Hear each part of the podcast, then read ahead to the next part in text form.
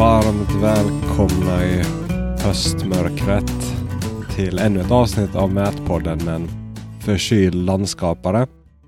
Det är ett samlingsavsnitt här från Entreprenad Live som nu blir ett par månader sedan. Men det ska bara bli ett avsnitt här, inte, inte som förra året där det blev massor. Lite spaningar, det är fyra olika intervjuer med Sweco, L5, Blinken och Moba. Och så har jag väl lite tankar. Men innehållet i intervjuerna, det kommer ju sen då. Här efter mitt lilla snack. Men det är Sweco. De var där för första gången. Vad jag uppfattade som på Entrepreneur Live. De är ju Sveriges största mätkonsult. Så jag pratar lite där om hur livet är på en större firma. Hur bibehåller man kvalitet? Hur jobbar man med teknikutveckling? Hur gör man att alla trivs? Hur samarbetar man och skapar kultur när man slår ihop flera bolag? L5, de hade en robothund som inte är Boston Dynamics. Vi pratar lite om den och hur man kan använda den som redskapsbärare och lite om deras utrustning. Blinken pratar jag lite med Jimmy om termokamera på drönare, vad man har för nytta av den, hur de använt det för att söka vatten och lite om andra nyheter de har i sitt sortiment. Och så även Moba, där jag pratade med Johan där om deras design tool som är ett enklare verktyg för att förvrida in underlag, pdf-er och för att skapa maskinstyrningsmodeller själv då. Siktat framförallt på entreprenörer och så. Men om man tänker sig generellt mina intryck och spaningar från mässan. Så är det väl att ja, mätning fortsätter att flytta sig ut till anläggningsföretag. Det blir lättare för entreprenörer att göra sitt underlag. Man tänker designtoolet gör ju det väldigt mycket mer eh, enklare. Man ser på maskinstyrningssidan så både CHC som är, jag inte kände till för det där, men det är ett av världens största tillverkare av ja, mätutrustning, ett kinesiskt bolag.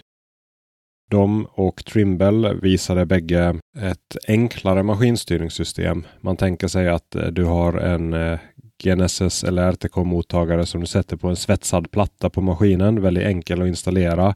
Drivs av batteri. Och sen har du en sensor bara på maskinen. Så det är väldigt enkelt att installera och det gör att du kan ta av mottagaren och ha den på din stång också. Använda egentligen samma platta till både utsättning på en pinne eller mäta in och sen kan du ha den i maskinen också och guida maskinen med den. Så kanske sikta på mindre entreprenörer. För det är inte på något sätt självklart fortfarande att alla har maskinstyrning och att alla har GNSS-utrustning.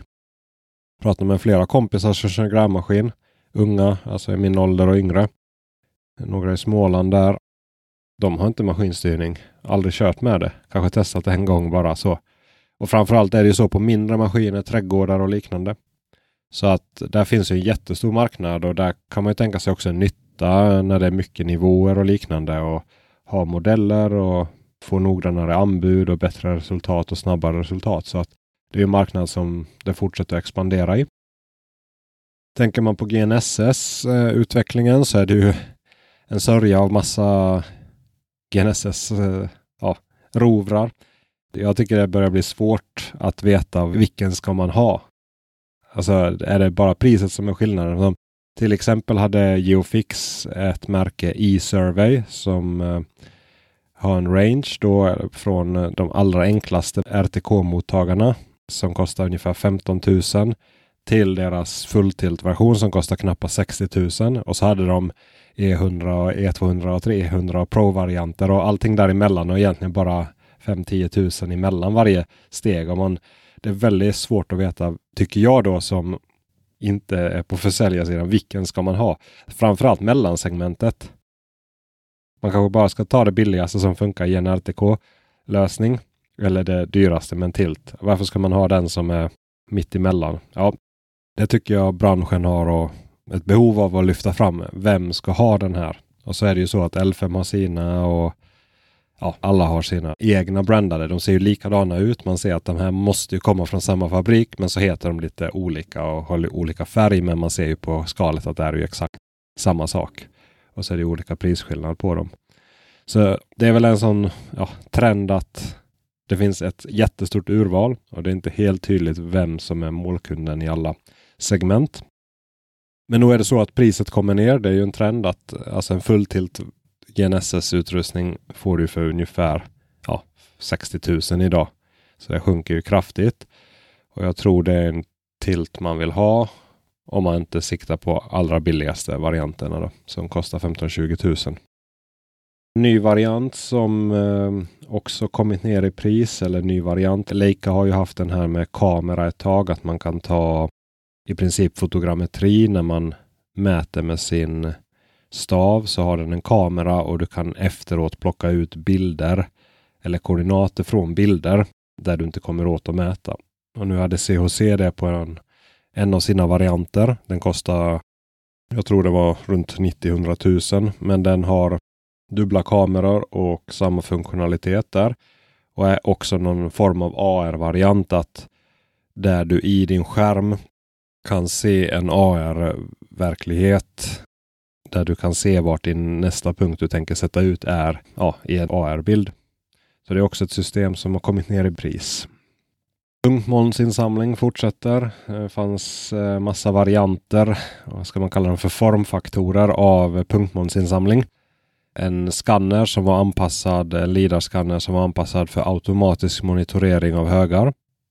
Den var intressant om man är på en bergtäkt så att istället för att flyga det eller mäta det manuellt väldigt ofta så om man har en hög mast som man kanske ofta har så kan man montera en sån här utrustning som automatiskt volymberäknar då efter lite setup högarna och ger en lagerrapport, ett lagersaldo löpande. Så det var en intressant tillämpning som det var L5 som sålde en sån variant. Sen är det ju båtar av olika slag, UAVs som, eller på vatten som eh, olika former av utrustning som fanns. Skanning med slam, flera varianter också. Eh, och det kommer väl också. De är fortfarande dyra men det sjunker väl också det i pris att man kan samla in våldsamt mycket data på kort tid helt enkelt. Sen var det Trimble som, eh, eller Sitex som sålde eller visade upp Areo Point som är, det är som en smart checkpoint kan man säga eller en GCP som är smart. Och den har någon form av eh, PPK-insamling så den har inget aktivt simkort men du har en sån här platta typ när du flyger och kör en postprocessing i deras plattform. Den såg väldigt smidig ut och eh, de hade testat det väldigt mycket och var väldigt imponerade av kvaliteten. Så det var väl en variant som eh, om man nu flyger mycket bergtäkter, om man tycker att det tar tid att sätta ut stöd eller kontrollera stöd så var det där en väldigt intressant grej. Som de sa att många av de här stora Sverok och Svevia och liknande använder sig mycket av. Då. Så det var en intressant grej. Ja, vad fanns det mer? Märkfärg tyckte jag var i alla fall något att tänka på. Att det fanns många fler varianter än bara en märkfärg nu på marknaden. Fanns både med en och tre och nio månader och tolv månaders och långtidsbeständighet. Så att om man vet att man sprayar på någon arbetsplats så kanske man inte vill att det ska sitta i evighet. Och då kan man använda någon av de här en och tre månaders sprayerna och tvärtom, om du markerar en gräns eller på ett träd eller där det ska sitta länge så finns det färger som är anpassade för det och för att sitta flera år då. Så det var också Geofix som hade det i sitt sortiment. Så det, det får väl bli någon jämförelse där av de sprayflaskorna. Jag har ju gjort den med, på Youtube. Jag länkar den i avsnittsbeskrivningen. Men om olika pennor då och jämför pennor med och får väl göra en sån om märkfärg också. Ja, så det var lite spaningar från eh, Entreprenad Live där från några månader sedan i Landvetter. Men här kommer intervjuerna då med Sweco, L5 Blinken och Moba. Kanske i den ordningen eller i en annan ordning. Håll till godo.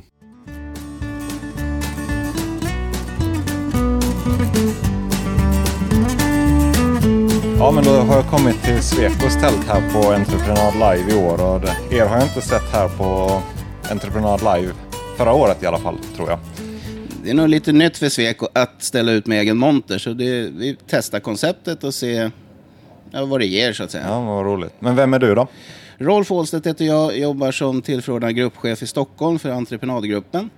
Eh, jobbar även med affärsstrategi för affärsenheten. Eh, I och med att vi har vuxit så har vi ett annat behov av stöd kopplat till marknaden. Ja ja, ni har ju vuxit. Det ser man ju på LinkedIn i alla fall att folk säger att vi börjar på Svek och nu har vi blivit uppköpta och så vidare. Hur, eh, hur stor organisa- mätorganisation är ni nu och liksom, var har ni vuxit ifrån? På, liksom, om man tar något två, tre års spann eller så. På ett treårsspann, nu blir det lite ish här, men vi var väl 140 eh, 2020 där någonstans, 2020, 2021, 2021, 22 där någonstans passerade vi 200 eh, utifrån rekrytering och eh, 22, 23 nu så vart det ju ett uppköp av Metria och då passerar vi siffran 300 så att vi är drygt 300 mätingenjörer fördelat i hela landet. Ja, det är ju stort. Ja, vi vill nog påstå att vi är störst nu. Ja, ja roligt för er. Men hur är det att, alltså att växa som mätorganisation eller så? Hur, hur har den resan varit eller hur tänker ni kring det? Hur integrerar man alla nya så de får samma, alltså att man på något sätt får samma kultur men inte tappar det som är bra hos andra? Ja. Eller? Det måste ju vara en utmaning tänker jag. Så är det. Eh, vi är ju 300 personer som kommer från diverse olika företag. Sista förvärvet här nu med Metria gav ju 100 nya kollegor. De har ju sin kultur, vi har snarlik kultur. Tycker ändå att det har matchat väldigt bra. Vi söker också för att få en kontinuitet i hur vi jobbar utifrån eh, struktur och mallar. Eh, arbetssätt försöker så gott det går. Det går ju aldrig att få bort helt dialekter. Men att det ska inte spela någon roll om du jobbar med Malmö, Stockholm eller Luleå så ska ju produkten bli lika bra kvalitetsmässigt och tidsmässigt så ska det gå synk. Då. Alltså om man bara färgsätter det där lite. Hur, hur, hur går det till i praktiken? Hur får man Malmö och Luleå att jobba likadant? Alltså vad har ni för liksom upplägg ungefärligt? Det är en pågående resa hela tiden då, i och med att det kommer in nytt folk. Men eh, det vi gör, vi har en teknikchef hos oss som försöker samordna hur vi jobbar. Eh, vi jobbar utifrån kompetenstrappor. Eh, vart är du? Vad kan du? Och utifrån det så ser vi ganska snabbt ditt behov. Eller inte. så att, eh, och utifrån de här ganska enkla verktygen så får vi en ganska bra bild av person och vilket behov av stöd den personen kan behöva. Och även utmanare såklart. För att eh, vi vill ju alla vidare, eller de flesta av oss vill ju åtminstone förkovra sig och Jo men det gör ju att man Ja. vill stanna ju kvar om man känner att man växer i sin roll och Ja. lär sig mer. Och... Men har ni som en egen, vad ska vi kalla det, akademi eller om man vill lära sig, vi säger man kan inte stomnät eller nätutjämning, om man vill liksom komma in på det. Hur tänker ni kring det? Som jag sa, det här är en pågående process. Vi har inte riktigt satt alla parametrar. Hur, eh, vi håller på att ta fram hur vi ska jobba, så vi jobbar likvärdigt. Vi sätter ihop teknikgrupper beroende på om det är scanning eller om det är totalstation eller som du säger nätutjämning, stomnät. Ja, allt det vi håller på med. Så försöker vi att utifrån grupperingar ifrån hela landet så vi får medarbetarnas hjälp. Hur gör vi det här bäst? Eh, och ta ja, goda exempel från alla håll. Då, för att skapa någon form av så här jobbar vi på Sweco. Eh, absolut inte spikat. Sen tar vi ju stöd och hjälp av företag med kurser och utbildningar för diverse olika eh, plattformar. Då.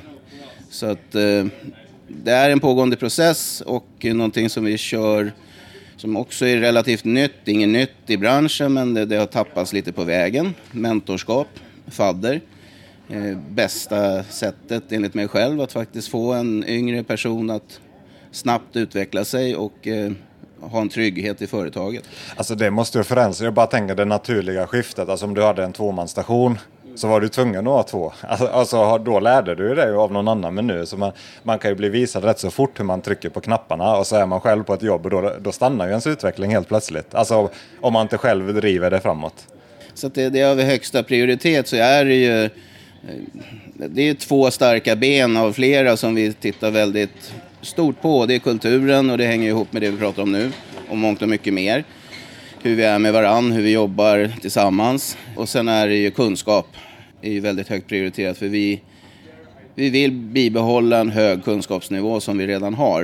Eh, Men det, det behövs ju inte många misstag på ett projekt förrän det, du får väldigt mycket dåligt rykte.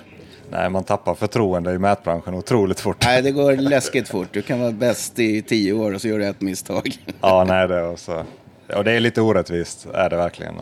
Och även kopplat till de olika, jag menar, vi jobbar ju väldigt brett. Vi jobbar inom industri, vi jobbar inom eh, infra, vi jobbar inom kommuner, vi jobbar inom eh, fastigheter.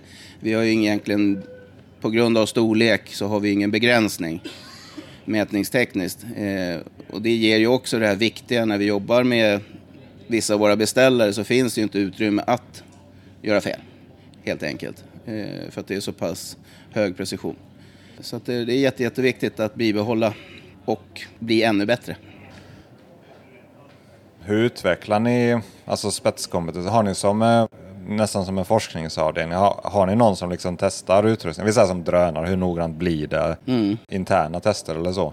Vår teknikchef sitter lite som ett nav och sen är det upp till var medarbetare att komma med en tanke, en idé.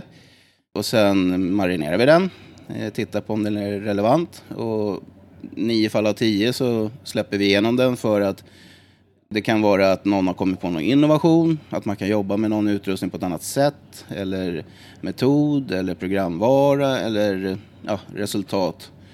Så det är ett sätt som vi hanterar utvecklingen hos oss.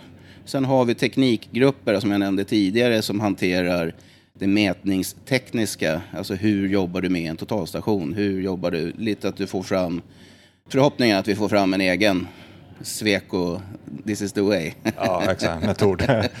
Kan du se några trender eller så bara, det är mer en magkänsla så, men eftersom du ändå kanske ser på som enskild eller litet företag så jobbar du med det du jobbar så det blir en väldigt lokal bild. Men kan du få någon känsla, ser du någonting som tycker du har mätbranschen har förändrats över fem år eller så? Vart går det emot? Alltså bara så spontana reaktioner kring trender. Blir det mer skanning, mer drönarflygning alltså, eller någonting som minskar? Eller? Ja, definitivt så går det ju åt drönarhållet. Det är väl ingen nyhet för någon. Eh, Scanning, detsamma.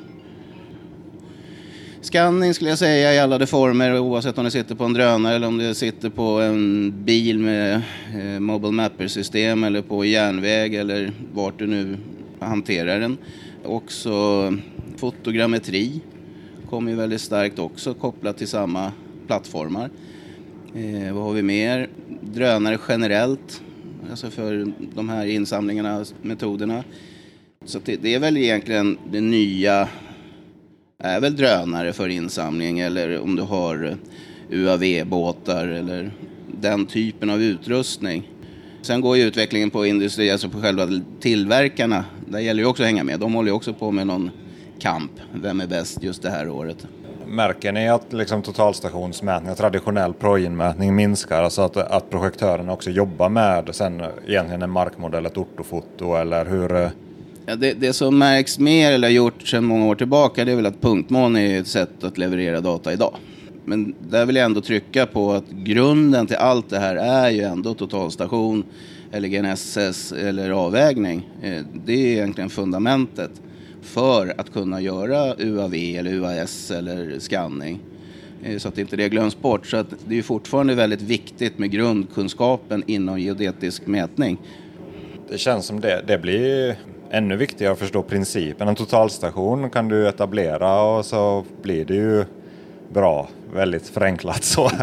men, men med en drönare, alltså där måste du faktiskt utvärdera tänker jag, ja. resultatet. För du, liksom med kontroller och man måste, jag tycker man, alltså det levereras väldigt mycket moln och punktmoln men det, vad är kvaliteten? Ja men det blir nog bra, det, det är GPS-kvalitet, det är centimeternoggrannhet men det är väldigt spridda skurar tycker jag. Ja men så, så är det ju också kopplat till vad som har hänt de senaste 5-10 åren är att det kommer mycket innovativa, framåt människor som inte har geodetisk bakgrund. Eh, du trycker på en knapp och så drar det iväg och så har du data och så levererar du någonting. Det tar tyvärr något år ibland innan det där uppdagas och det ska ställas upp och åtgärdas. Eh, så det är ett problem att exempelvis vem som helst mer eller mindre får flyga drönare som inte har kunskap om att de inte får det teoretiskt. Ja, både rent flygmässigt men sen också liksom resultatet. Ja. Tycker den här, min käpphäst, alltså väldigt få tycker jag som jag frågar känner igen den här SIS TS, vad heter den, kontroll av digitala markmodeller som egentligen, om man tar Trafikverksjobb så är det ju som standard, man ska, man ska kontrollera alla markmodeller oavsett hur de är producerade. Men det är ju ett jätteenkelt sätt att göra det på en drönarflygning tycker jag, när man bara är på platsen då mäter in GCP. Att det kanske inte behöver vara fullödigt men ändå liksom den principen man har oberoende kontroller. Jag brukar fråga om alla som flyger drönare, hur noggrant är det eller hur, hur beskriver du noggrannhet? Oftast beskriver man bara GCP-noggrannheten i programmets rapport, men vad säger det? Av de punkterna som du har faktiskt knutit allting emot, men vad, vad händer mitt emellan? Ja, men jag tror att vi, nu blir det en anekdot där från Ja, anekdoter är perfekta. 25 år sedan eller vad det var, när jag av misstag satte fem decimaler i geo när jag levererade datat. Blev du utskrattad då? reaktionen var ju inte att jag varit utskrattad utan konstruktörerna var Ja, vi är imponerade av er precision. Så det speglar väl lite också att många, det är mycket decimaler, här är jättebra. Men det finns ingen liksom, mätrapport som bestyrker hur är det utfört, hur är beräkningarna gjorda, uppfyller vi ställda krav från TEDoxis eller whatever. Så det är mycket som ligger på oss som är geodetiker att hjälpa och hantera datat så att det blir rätt. För kunderna vet ju inte det. Eller de användarna av punktbollen, de kan inte utvärdera det. Eller de, de, de bara visar datan en siffra så kör vi på den siffran. Exakt, så det där är också jätteviktigt att förstå att en entreprenör kanske har lite koll. Men om du tar en privat aktör eller eh, arkitekt eller vad som. Eh, visst, de kan mått, men eh, det är en produkt för dem. Nu är den klar. Och det klassiska är att du går ut och gör en inmätning för en förstudie där det är noggrannhet på en halv meter när. Sen lever det där datat vidare genom hela projektet. Och väldigt sent så uppdagas det då att det här är ju käpprätt åt pipsvängen. Så att det är otroligt viktigt med kontrollbarhet och eh, eh, ja, att det blir rätt. Eller så pass rätt det kan bli. Alla har väl lite, eh, några år på nacken vet att när du får noll är fel så är det fel. Ja, det är bara att då, börja är om. det, då är det fel. Ja. Nej, men vad bra, där fick vi spånat lite. Jag tänker om man lite som avrundning, vad, om man är nyfiken mer på Sweco, vad erbjuder ni för tjänster, område? Nu, vissa saker är givna, men vad, liksom, vad är ert erbjudande och vad vill ni liksom marknadsföra er med? Ja, när vi jobbar ju som jag sa med kommun och så har vi industri och fastigheter. Och kommun ger sig väl själv vad det handlar om, det är kommunala jobb. Industri och fastigheter är mer kanske åt skannerhållet, åt fastighetsägare för att deras fastighetsbestånd och de börjar också bygga upp en annan typ av modeller för förståelse och även kunna styra sina stora fastigheter kopplat till temperaturer eller gaser eller vad det nu än kan vara eh, för uthyrning. Vi jobbar inom eh, infra, det är väl också ganska talande att det är järnväg, väg. Eh, jobbar vi mycket med och vi jobbar med entreprenad då, och det har vi gjort länge och det tror jag inte så många vet. Eh, men uppe i norra delen av Svedala så har vi kört entreprenad ja, sedan 2014 eh, i många entreprenader, de flesta där uppe. Och nu har det kommit ner söderöver. Så att det, det är väl lite nytt för oss från Stockholm neråt kanske med entreprenader, men det växer starkt det också. Så det är väl någonting jag verkligen vill pusha för att vi, vi jobbar faktiskt inom entreprenad. Sweco har ju en liten stämpel på sig, vi är konsulter, vi är svindyra, typ. Men Ja, men eh, utveckla det. För det är ju så, känner jag som liten och jobbat i mindre grejer. Man tänker direkt när man blandar in stora kända konsultfirmor, då blir det bara dyrt. Det är inte ens lönt att fråga. Nej, men det är tyvärr eh, felaktig bild av Sweco. Vi är konkurrenskraftiga prismässigt. Vi har en otrolig stab om man tittar till antal. Det ger trygghet, sjukdom, semester. Vi har resurser. Vi har dessutom, i och med att vi är så stora och har så otroligt många kontor. Nu hade vi en fusklapp där borta men den vände åt fel håll. Men vi täcker ju hela Sverige. Så att vi har ju en lokal kännedom också. Vi är oftast nära kund. Eh, vilket ger att vi kanske inte behöver ha så mycket resor och hotell och, och de delarna utan vi kan jobba lokalt på orten som i sin tur också gynnar prisbild. Eh, och sen vill jag ju hävda att vi har en väldigt hög kunskap eh, och det i sin tur ger trygghet för vi vill inte ha dåligt rykte. Därav så följer vi alla strikta regler på ett annat, inte på ett annat sätt, fel uttal, men vi följer strikta regler i TEDOCA, SIS eller vad som krävs i respektive kommun. Nej, det är grymt.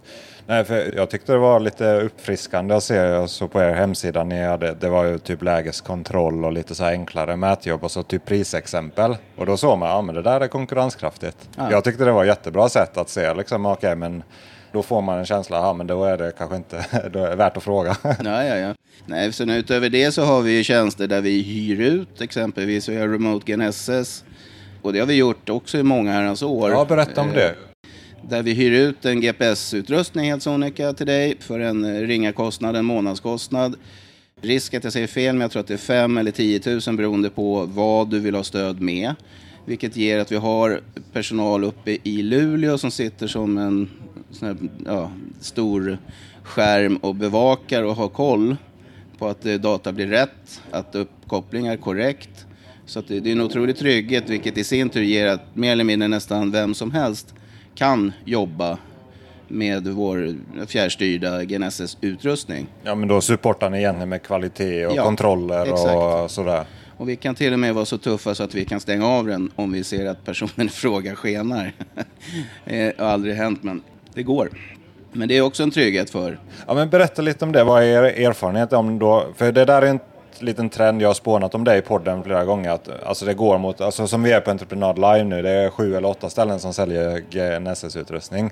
Men man köper den, man kommer igång och trycker på en knapp men sen tar det fort slut där, kunskapen. Och man, man inser att man behöver hjälp av någon mätkonsult också. Och mät, konsulten kanske tidigare har velat mäta själv men det blir ju någon skarv där att man måste också inse att man kanske måste samarbeta. Och det låter som ni har, det tänket är ju där om man hyr en GPS och man får hjälp. Nej men precis det du är inne på att det, det blir ju för kostsamt om du har X små entreprenader. Och så ska du ha en mätkille som kommer en halv dag. Alltså det är ganska dyrt. Om du ställer då, beroende på vad det är för typ av entreprenad såklart, men om du har möjligheten att hyra en utrustning för 5-10 000 i månaden, det är en ganska ringa kostnad. Eh, och då får du ändå stöd och hjälp. Och då kan det vara att du ska ut och kontrollera någon punkt eller mäta in. Alltså det är den storleken. Då är det oftast för dyrt att anlita en eh, mätingenjör oavsett om det är konsult eller entreprenör. Kostar ändå några hundratals kronor per timme.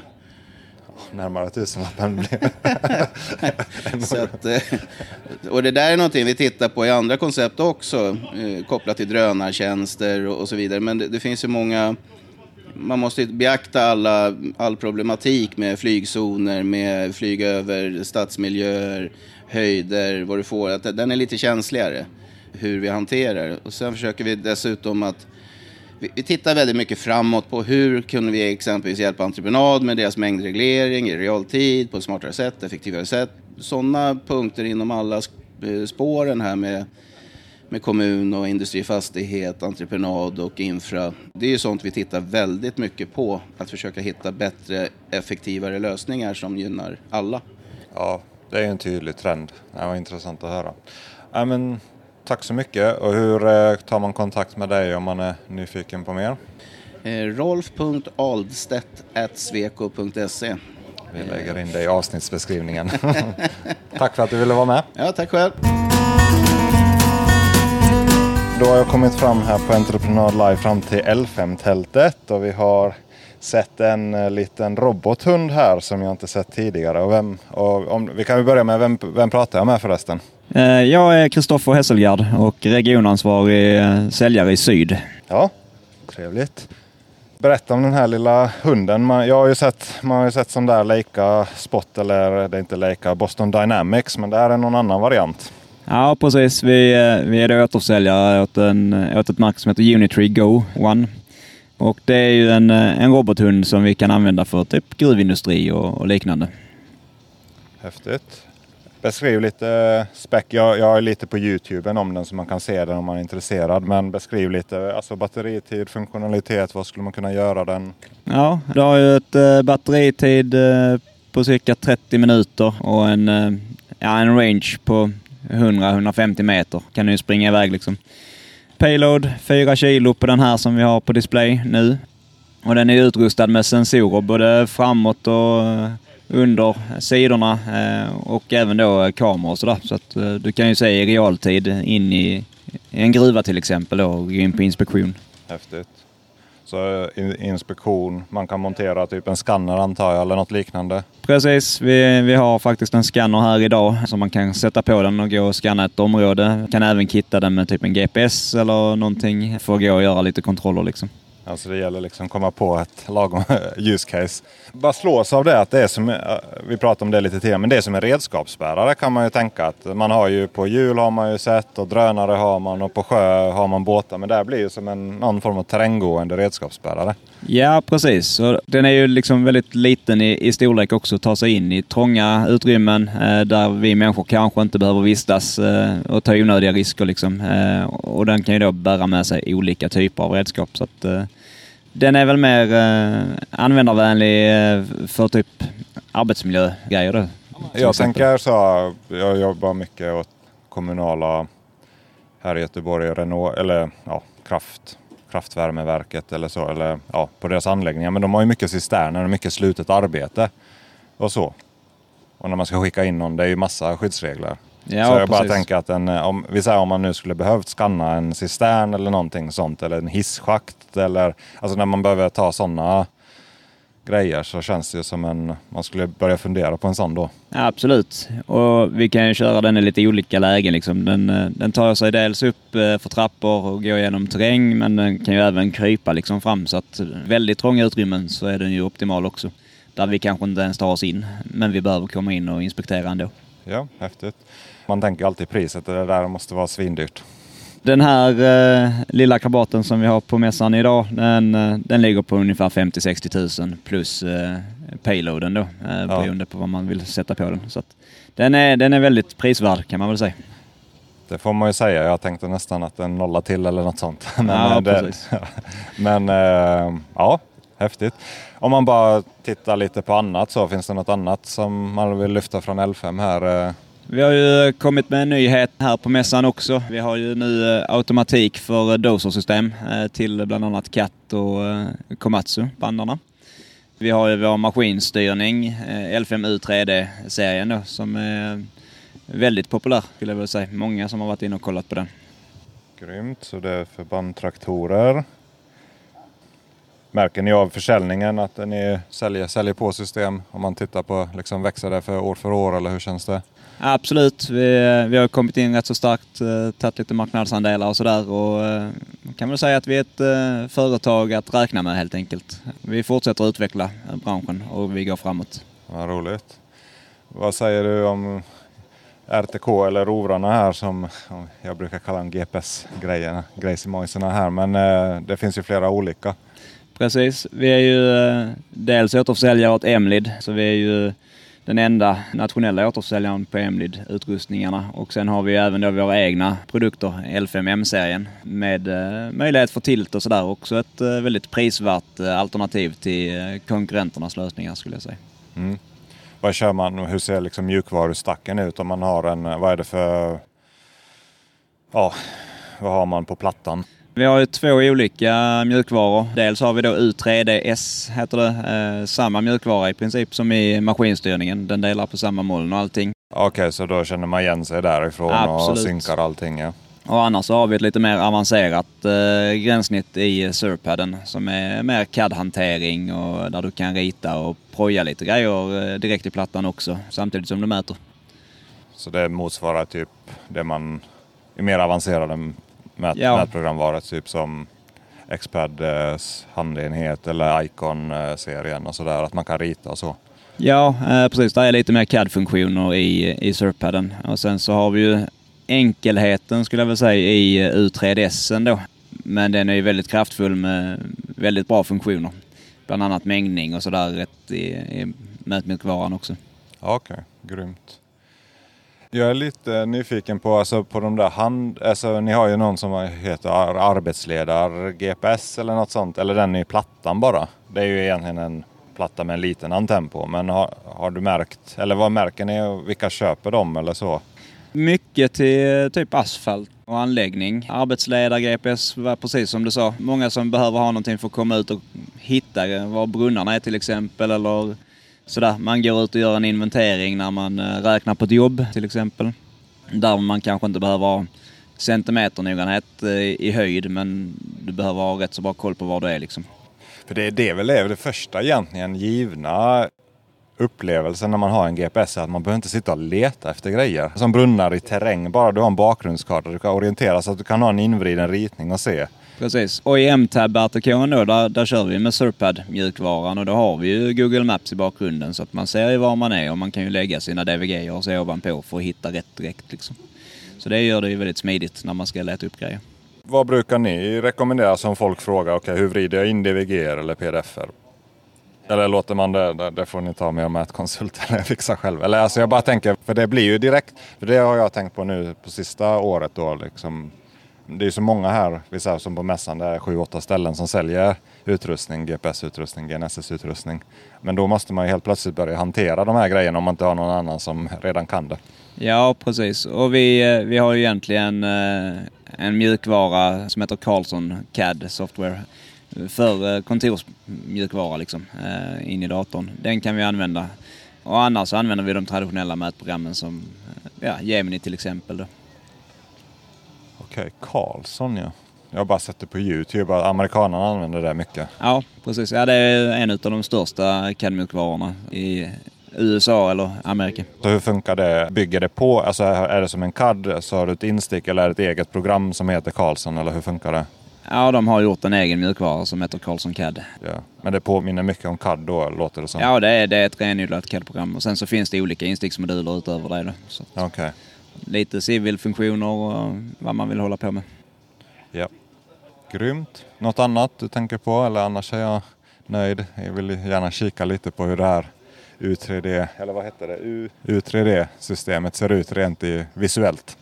Det kan vi göra, absolut. Vi kan ta en liten guidad tur. Då säger vi så. Då är jag här på Blinken Tools och tänkte jag vi kan knyta tillbaka till förra året. Då pratade du lite kort om eh, värmekamera och vattensökning. Har ni haft någon praktisk, praktiskt exempel på det? Ja, vi var iväg på, för ett tag sedan efter semestern och eh, gjorde en eh, test i ett skarpt läge där vi visste om att vi hade en läcka som eh, fanns i närheten av en rondell. Och eh, då tog vi upp en eh, DJI Matrice 30T som har en värmekamera och flög över området. Vi hade en temperatur ungefär på marken på 15, 15 grader. Och eh, vi visste om att vattnet som gick ut i ledningen låg på 10 grader ungefär. Så vi eh, testade att visa bara detta området på bilden och eh, då hittade vi var vi hade vatten på ytan. Och nu förra helgen så har de grävt upp hela rondellen och mycket riktigt, där fanns det. Grymt. Så ehm, det är ju praktisk tillämpning av värmekameror. Riktigt bra. Sen pratade vi lite om här innan vi tog fram mickarna om avvägar och vad som hänt på den fronten. Där kan du ju säga, jag tänker den avvägaren, digitalavvägaren, typ, typ alla känner till. Det är ju den som Leica DNA 03 som, jag vet inte hur gammal den är, det måste vara från början på 90-talet eller någonting. Någonstans där. Någonstans där i alla fall. Ja, det är Socka som vi för då som är eh, Topcon brand. Vi, vi har ju lite olika eh, avvägar då. STL 50, STL 30. Och STL 30 är ju ungefär som eh, klassikern då, DNA 03. Sen har vi även en som heter STL1X och eh, den finns även i en advanced-version. Och då har den en, eh, en noggrannhet på 0,2 millimeter på en dubbelvägskilometer. För referens, om jag inte minns fel, så är det 0,03 0,3 millimeter per dubbelvägskilometer. Eller ja. är det per enkelavväg? Det kommer inte Men det är 0,3 millimeter per kilometer tror jag det är i alla fall. Ja. När det är väldigt noga så är det väldigt noga. Det man ska tänka på där också är ju att om du kör en avvägning med en eh, klassisk glasfiberstång så har den oftast en eh, avvägelse på en millimeter. Men om man då kör uh, lite noggrannare så ska man ha en invarstång. Och det är en metalllegering som man använder. Det är själva materialet det handlar om. Och uh, då är det så att kör man vanlig klassisk invarstång på, på den här avvägen så får du 0,2 millimeter, 0,3 millimeter. Så att Socker har tagit fram en, eh, ny legering som heter New Super Invar.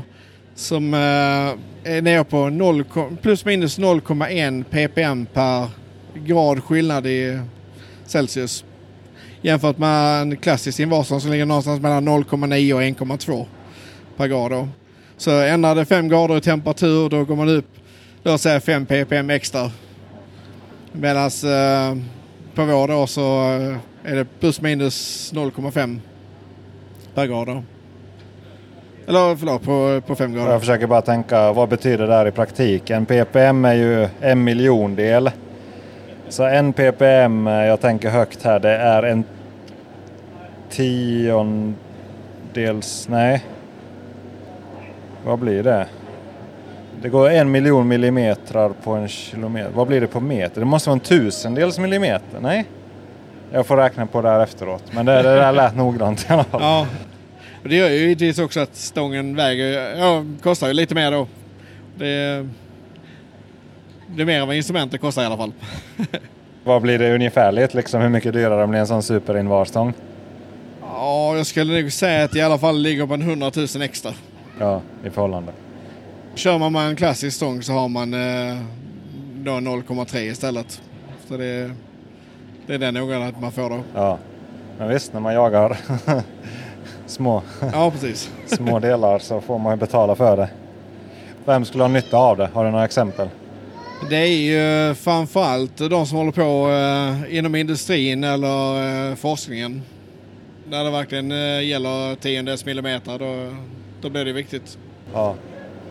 Du pratade innan lite om det där i Lund, där Ja, partikelacceleratorn. Där var inbjudna för att eh, diskutera lite grann med, med en totalstation tidigare. Och då ska de ha det för att justera acceleratorn då, så att det blir rätt där. För vad pratar man för spann där? Alltså det, jag tyckte du sa lite intressant bara, alltså, så man får en mental bild hur noggrant det där är. De skickar runt en liten partikel som väger en miljardels miljardels miljardels gram. Om jag förstod det hela rätt så sidled får det förflytta sig ungefär lika mycket som insidan av ett hårstrå. Så det är väldigt noga. Ja, det är sjukt. Det går ju knappt föreställa sig sånt. Gött. Är det något annat du vill nämna när vi ändå är här i tältet eller något? Vi har ju nu service på eh, Topcons eh, samtliga totalstationer och eh, GPSer. Vi följer det märket också. Vi säljer ju stationerna och GPSerna där också, förutom socker då. Eh, precis som alla laser och annat. Vad finns det för fördelar av Topcon eller Sockia som totalstationsalternativ? Alltså vad är det för features eller liksom man tänker? De är för det första väldigt tysta i drift och har inte så mycket rörliga delar i och med att de kör en uh, ultrasonic-motor. Så att om du testar och får att vrida ett helvarv så är det precis som, ja, du har inget ljud i alla fall. Och inga slitagedelar heller på det sättet. Så det är en väldig fördel. Och den motorn som man använder är ganska liten så att uh, denna jämfört med tidigare modeller väger ungefär 30% mindre. Och storleken likaså ungefär 30% mindre än uh, tidigare stationer. Och där finns ju allt ifrån uh, en halv sekunds instrument upp till sju sekunders. Hela spannet däremellan. Grymt. Tack för att du ville vara med. Ja, tack själv.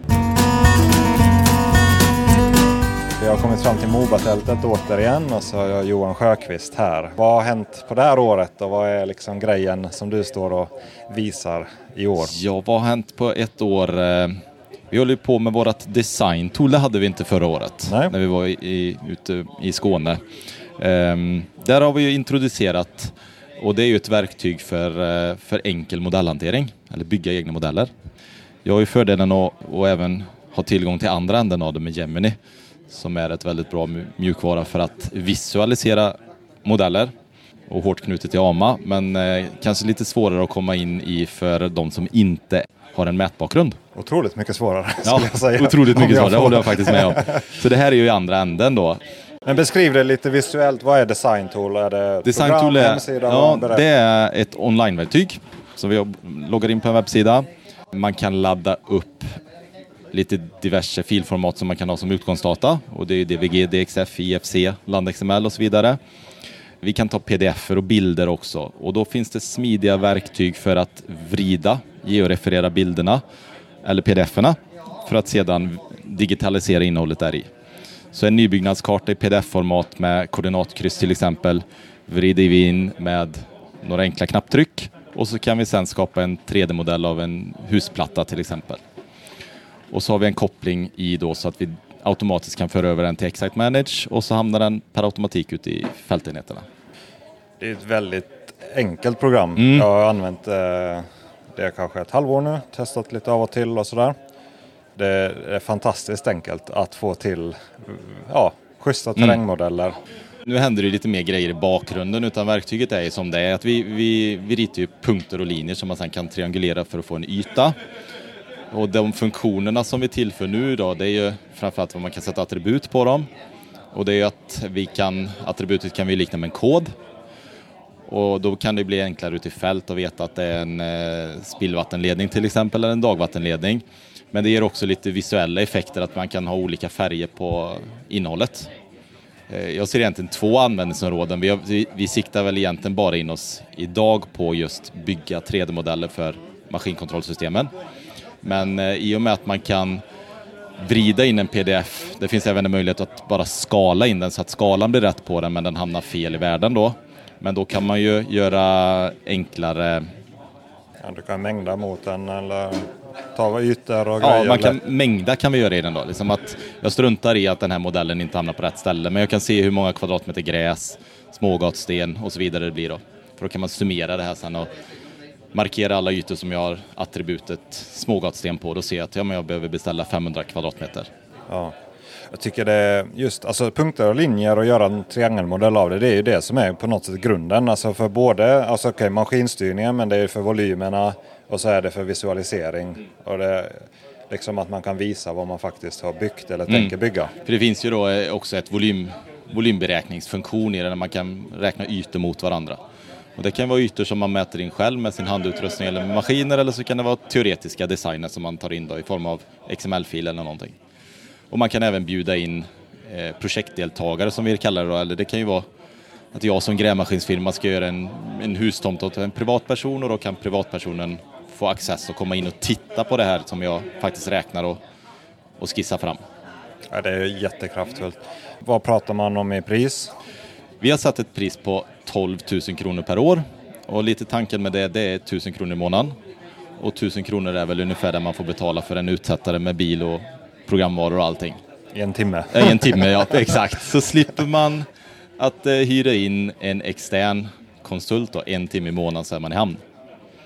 Och det betalar sig väldigt, väldigt fort skulle jag vilja påstå. Vi hoppas och tror det. Och det finns också väldigt bra hjälpfunktion i den för er som håller på med designtourer idag. Så titta på den gula lilla symbolen nere i högra hörnet. Det finns där, det kan man chatta med supporten. Eh, men det finns även väldigt många färdiga artiklar. Så skriver man till exempel, söker efter attribut så står det en väldigt bra beskrivning över hur, hur man hanterar det.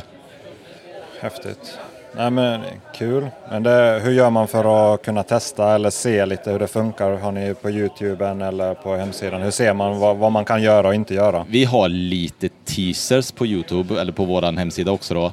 Men jag vill slå ett jätteslag för uh, hjälpsymbolen som finns nere i högra hörnet. För det finns, jag vågar nästan säga att alla svar finns där.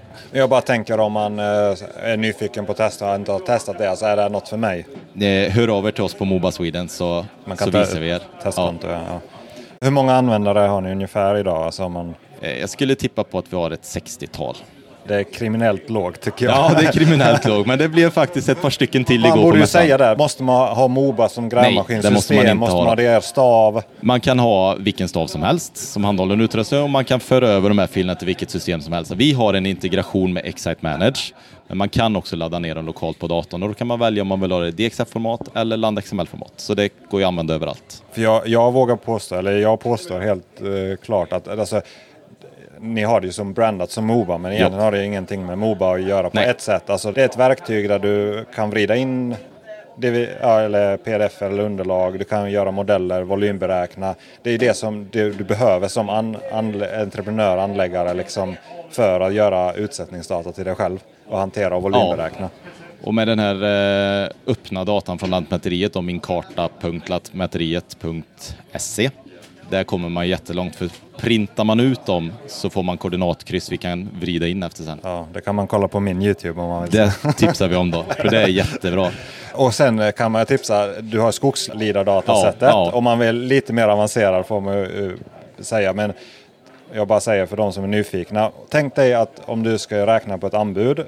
Du kanske inte kan mäta in det eller vill mäta in så mycket. Men det finns alltså ett datasätt som är ett punktmoln som du kan landa hem från Lantmäteriet. Som har alla markpunkter. Man kan säga 5-10 cm noggrannhet. Kan vara sämre ibland, sällan, men värt att testa. Man lägger in det, man kan ladda upp det bakvägen in i designtoolen och då har man en färdig markmodell Ja. över he ja, hela Sverige egentligen. Om du väljer ju en yta då. Två och en halv kilometers rutor så man får mycket data. Rent tekniskt brukar jag ta in den i, QGIS först, klippa den, transformera om den till mitt lokala Sveref-system eh, och sen triangulera det och sen lägga in det i Designtool. Vi har faktiskt gjort en liten, eh, på nörderinivå då, nyare telefoner som har LIDA-scanner Okej. kan du faktiskt också lägga in här då. Det blir ju inte georefererat men då kan vi flytta den precis som en pdf då till Ja, exempel. du kan Så eh, använda liksom skala-verktyget och rotera in den. Den, eh, den, den måste man testa. det är lite nördigt. Vad är det för filformat? Ja, det, nu kommer jag inte på det på Men, men, men, det, det finns. Men via telefonen liksom? Ja, Jaha. så exporterar man ut det till sitt moln där bara via telefonen och laddar upp det på datorn sen. För det, det kan ju vara väldigt snyggt för under ett projekt till exempel, nu har vi gjort det här delen. Ja. För, för det, blir, det blir kanske en 5 till en 5 mm, 10 mm per meter fel. Mm, mm. Men för mindre ytor så kan det vara Jag har provat på min entrétrappa hemma och då, den är inte så bred. ja, Det är lite häftigt. häftigt, häftigt. Är det något annat du tänker på Moba så här liksom du vill berätta? Vi har ju pratat om det flera gånger men Ja, utöver... eh, Det är väl egentligen designtoolen som är helt nytt sedan förra året. Men eh, kommer man förbi montern här kan man ju titta på en liten eh, kommande hjulastarvåg som vi ser väldigt mycket fram emot. Vi har fått bra respons både uppe på Load Up North och i, igår och torsdags här på Entreprenad Live. Kul. Ja. ja, men vi säger väl så för den här gången. Tack för att ni kom förbi.